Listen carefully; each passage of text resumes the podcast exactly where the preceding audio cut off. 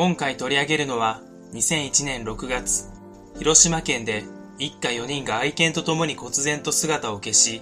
いちねん以上経ってからダムの中から車に乗った状態で全員遺体で発見された事件。家族は仲が良く、部屋には争った形跡や血液など事件性を疑わせるような痕跡もなかった。この家族に一体何があったのか。皆さんこんばんまる、ああ言えば〇〇です。この事件、一見この家の長男、正弘さんによる無理心中のように思えますが、そうなるといくつかの矛盾点が浮かんできます。考察ではその矛盾を示し、別の可能性を考えていきます。まずは登場する人物の説明と事件概要をご覧ください。山上正弘さん、当時ごじゅうはっさい、山上家は地元では有名な旧家で、町の有力者として知られていた。建設会社に勤務する会社員をしていて、ダムから見つかった車は正弘さんが所有していた。山上純子さん、当時ごじゅういっさい、採石会社に勤める会社員。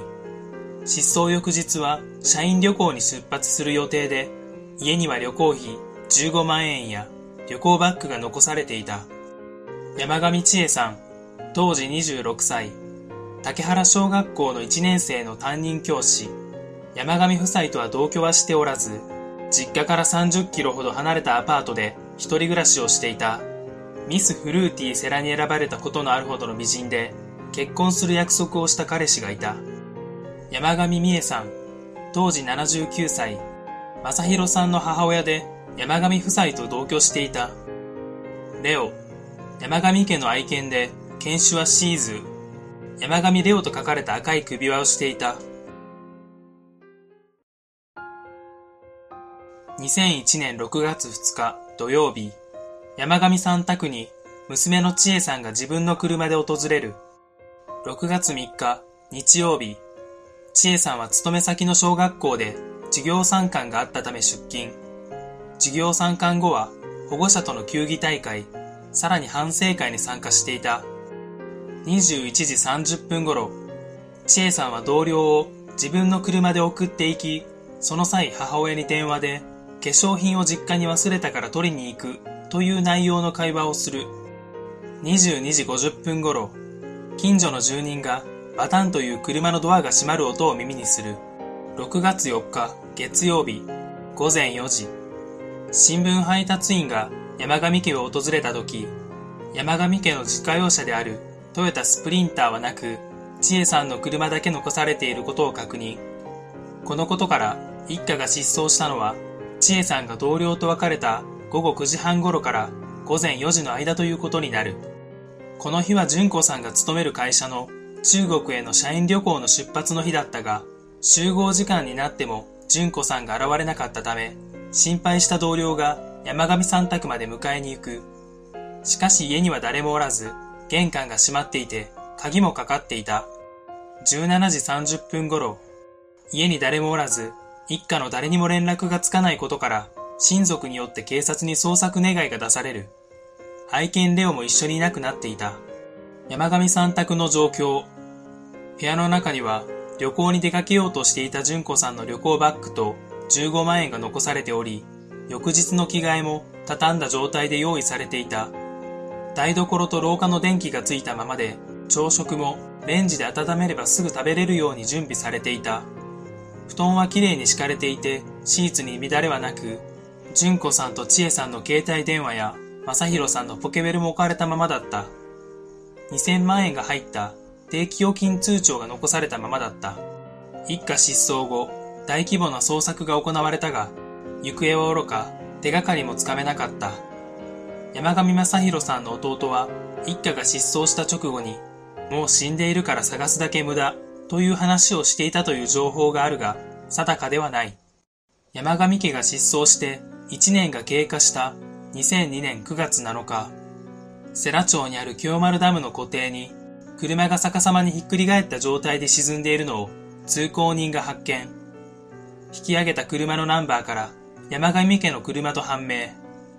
車の中からは白骨化した失踪していた山上家よにんの遺体とペットの亡骸が発見された。車のフロントガラスは割れ、エンジンキーはオンの位置にあり、運転席の窓が開いた状態だった。シートベルトは未着用で、見つかったよにんはサンダルを履いており、正弘さんは私服で、他のさんにんはパジャマ姿だった。家族が失踪した理由については、正弘さんによる一家心中説が多く囁かれるが、本当にそうなのか。次のパートで、その日何があったのかを考察していきます。この事件のポイントは、以下のいつつが挙げられます。玄関に鍵がかかっていた。家族を家から連れ出している。家には争った痕跡、血痕がない。愛犬レオも連れ出している。全員がサンダルを履いていた。これらを意識しながら、犯人が誰だと辻褄が合うのかを考察していきたいと思います。正弘さんの犯行の可能性。部屋に荒らされた形跡がなかったこと、正弘さん以外のさんにんがパジャマ姿で、全員がサンダルを履いていたということから、正弘さんに連れられての一家心中が真っ先に思い浮かぶ。しかし、旅行の予定を立て、準備もしている妻の純子さんや、結婚の約束をした彼氏がいる千恵さんが、心中に同意したとはとても考えられない。では、全員に心中の合意がなかったとして、正弘さんが心中を思い立ち、睡眠薬などでさんにんを眠らせる、もしくは殺害して車に運んだとすればどうだろうか。それでもやはり、おかしな点が出てくる。全員がサンダルを履いていたという点。さんにんにサンダルを履かせることで、発見された時に、自分勝手な犯行ではなく、無理心中に見せることはできるが、娘まで巻き込むほど精神的に追い詰められた人間が、運ぶ際に必要のないサンダルを、履かせることに気が回るとはとても思えません。さらには戻る気のない家に鍵をかけるということについても違和感があります。そもそも日曜日の夜、娘の千恵さんが忘れていった化粧品を取りに戻るという電話をしたということは、日曜日は実家に戻るつもりはなかったということで、正弘さんにとっては千恵さんが家にいるのは想定外です。千恵さんを巻き込んで心中しようと考えていたのなら、実行するのはふつかの土曜日だったはず。巻き込むつもりがなかったのなら、あえて千恵さんがいる日を選ぶ必要はありません。これらの理由から、正弘さんによる無理心中の可能性は低いと考えられます。第三者の犯行の可能性。では、第三者による犯行の可能性はどうか。犯人が複数犯で、犯人の車と正弘さんの車に家族を分けて乗せれば、連れ去ることは可能かもしれない。家の中への侵入も、勝手口を普段から開けているのなら可能です。ナイフなどの凶器をちらつかせれば、おとなしくそのまま外へ連れ出せるかもしれません。その際、発覚を遅らせるために玄関に鍵をかけたとも考えられ、犯人が愛犬レオを連れて行く理由についても、吠えて周囲に怪しまれることを恐れて、一緒に連れて行ったと考えることができます。しかし犯行は可能だとしても、犯人の動機がはっきりしません。通帳や旅行のために用意していたじゅうごまんえんは手つかずのままなので、金銭が目当てでないことは明らかです。何か恨みがあるにしても、一家全員を殺害するほどの動機など、そうあるとは思えません。そこまで恨まれることをしていたのなら、動機の線からもう少し怪しい人物が上がっていそうなもの。また、これが動機がない誘拐犯だとすれば、わざわざ家から連れ出すような真似はしないように思います。その他の可能性。正弘さんが自殺をしようと家を飛び出し、それを止めるために家族がパジャマ姿で追いかけた可能性についてはどうでしょうか。ここからは具体的に例を挙げて考察していきます。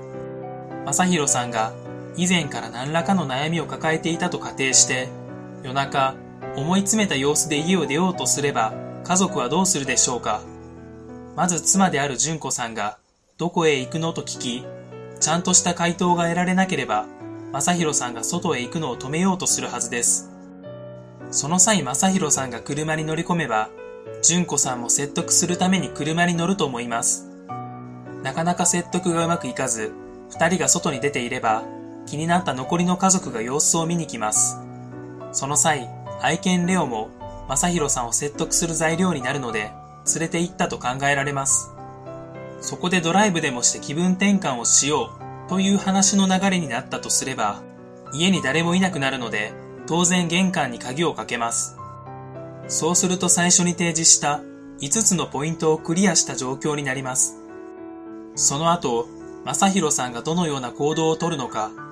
もし説得できなかったとして、いくら正弘さんが精神的に追い込まれていたとしても、そこでじゃあみんなで死のうという風にはならないと思います。たとえそうなったとしても、全員がはいそうですかとは納得はしないでしょう。車がダムに突っ込んだ際にも、フロントガラスは割れており、車の窓は開いていたため、誰一人車から脱出できなかったのには疑問が残ります。ここで考えられるのは、正弘さんが自殺をするために睡眠薬入りの飲み物を用意していた可能性。心中するつもりなら、これを活用しない手はありません。また、説得が成功して全員が死ぬ気がなかった場合でも、気が抜けて、うっかり正弘さんを含む全員が飲み物を飲んでしまったとすれば、ハンドル操作を誤り、ダムに突っ込んでしまったと考えられます。フロントガラスが割れていたことから、正弘さんは頭を強くぶつけた可能性があり、同乗している家族も睡眠薬が効いていれば、脱出するのが遅れてしまっても不思議ではありません。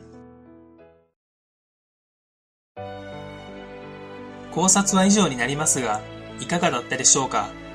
今回は取り上げなかった正弘さんの弟も、発言から怪しく思えてしまいますが、個人的には最後に取り上げた正弘さんの自殺が発端になった説が真相に近いのかなと思いました。最後にご報告といったらなんですが、この度チャンネル登録者数がななせんを超えました。登録していただいた方だけでなく、ご視聴くださった方も本当にありがとうございます。新しいパソコンに慣れたら作業も早くなると思うので、コンスタントに週にかい動画を投稿できるようになるのが目標です。というわけで、これからもよろしくお願いします。この動画は以上になります。最後までご覧くださり、ありがとうございました。